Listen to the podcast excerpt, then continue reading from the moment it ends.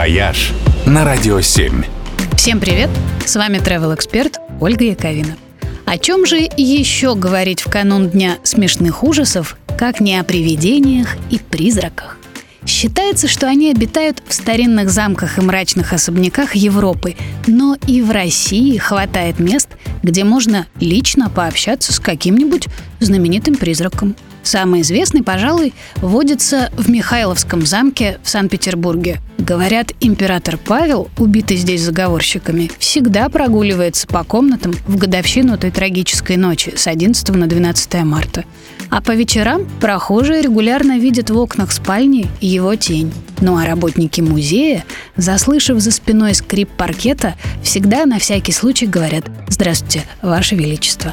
Навещает свой петербургский дом на Гороховой и Григорий Распутин. Там теперь мини-отель, и постояльцы рассказывают, что чувствуют прикосновение тяжелой мужской руки на лбу, если, например, э, утром болит голова. И, кстати, помогает. Еще один известный призрак водится в имении Ольденбургских под Воронежем. Роскошный дворец в готическом стиле, конечно же, должен иметь свое привидение. И действительно, в комнатах порой видят мелькнувший силуэт дамы под вуалью. Считается, что это принцесса Евгения Ольденбургская. Военный санаторий Монино под Москвой, расположенный в старейшей усадьбе Подмосковья, тоже навещает бывший владелец, сподвижник Петра Яков Брюс, которого считали алхимиком и чернокнижником.